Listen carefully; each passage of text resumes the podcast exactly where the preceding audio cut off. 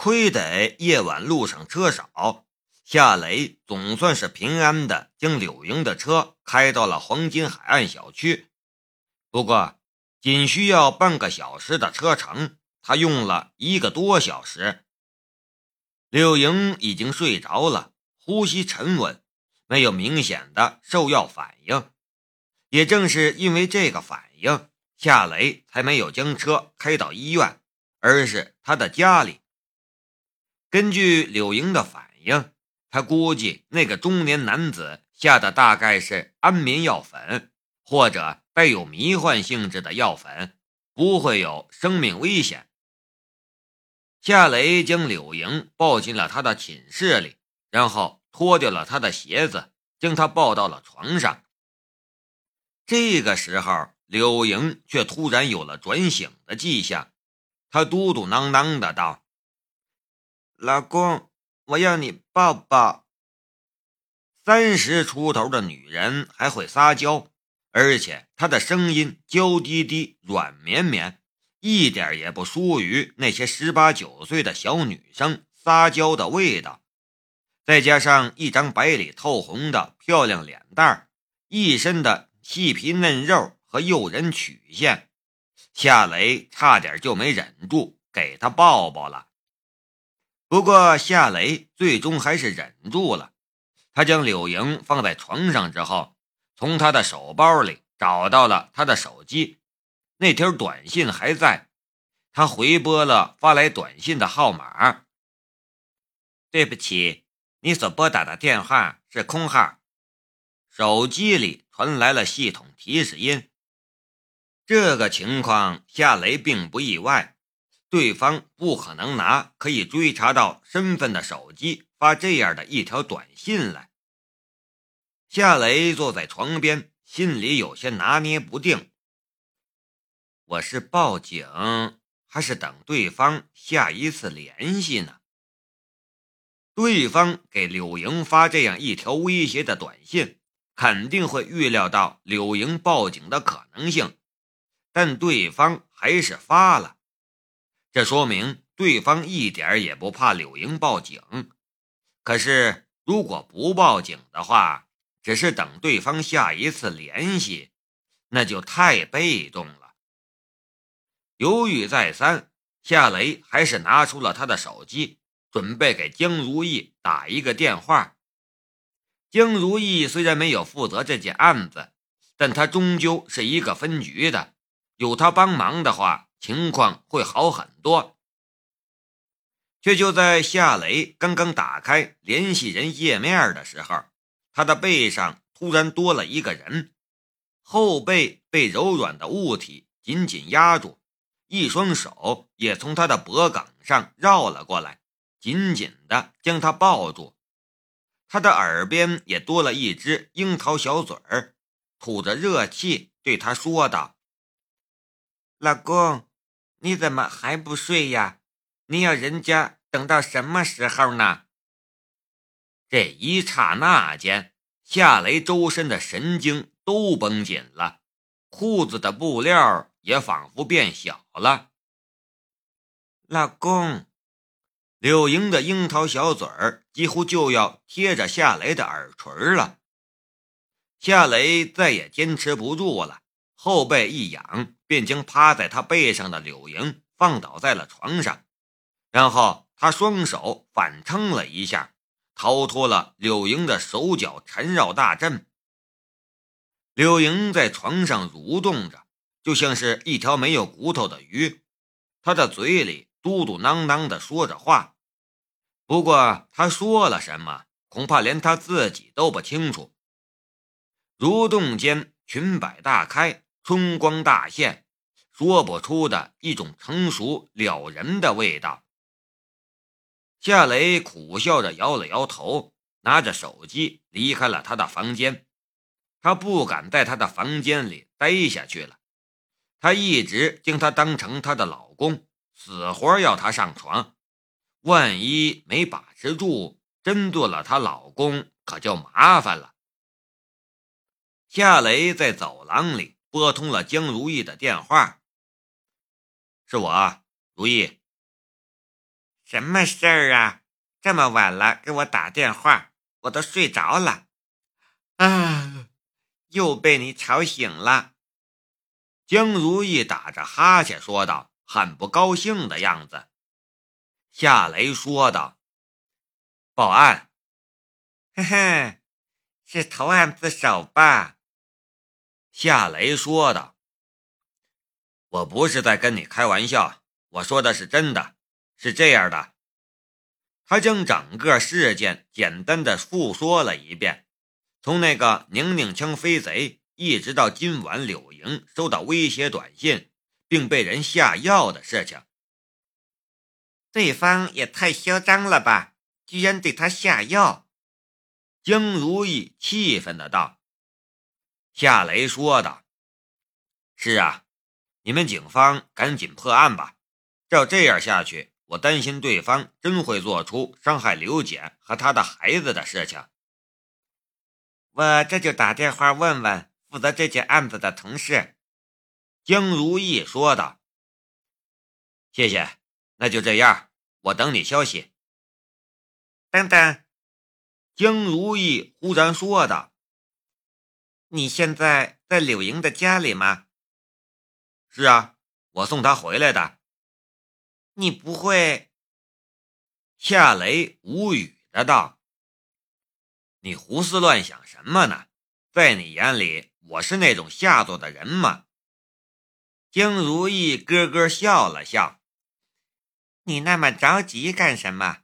我的话还没说完，你就往那个方向想了。我想说的是，不会是你开的车送他回家的吧？当然是我。对了，明天把我的车还我，我现在能开车上路了。喂，怎么听不清楚你在说什么？喂，这什么信号啊？明天我投诉电信公司。江如意忽然挂断了电话。夏雷站在走廊里，半天都没回过神来。返回柳莹的寝室，夏雷顿时被眼前的景象吓了一跳。床边的地上满是柳莹扔掉的东西，她的晚礼服，她的丝袜，她的……哎，她在床上滚来滚去，一边叫着“老公，老公”。那情景刺激的她想流鼻血，显而易见，她的幻觉并没有随着时间的推移而减弱，反而是更强烈了。夏雷赶紧走过去，将被子盖在他的身上，然后隔着被子死死压着他的肩头，不让他乱动。柳莹挣扎了几下，没能摆脱开。慢慢的，力气也消耗的差不多了，最后他安静了下来。夏雷跟着又去了浴室，打湿毛巾给柳莹冷敷，随后他又去厨房给他冲了一杯橙汁饮料，喂他喝下。这一通闹腾下来，柳莹倒是呼呼睡了过去，他却被折腾的筋疲力尽，最后他也困了。趴在床边便睡着了。他做了一个梦，梦见了申屠天音，他拉着他的手，在一块柔软的白云上，那块白云飘啊飘啊，飞过高山，飞过大海，最后降落在了一片绿油油的草地上。夏雷和他搂在一起打滚儿，滚呐滚呐，一会儿。夏雷在上面压着他，一会儿他在上面压着夏雷，好亲密的样子。一个时候，他凑过小嘴来，在夏雷的耳边呢喃的说着话，他的脸颊摩蹭着夏雷的脸颊，那感觉痒痒的。雷子，女人的声音，呵呵。不要这样啊，很痒。呵呵，夏雷嘟囔着说：“我衣服是你脱的吗？”女人的声音：“你不还穿着衣服吗？”你那只眼睛看见我穿着衣服了。女人的声音，这是一段梦里与梦外的莫名其妙的对话。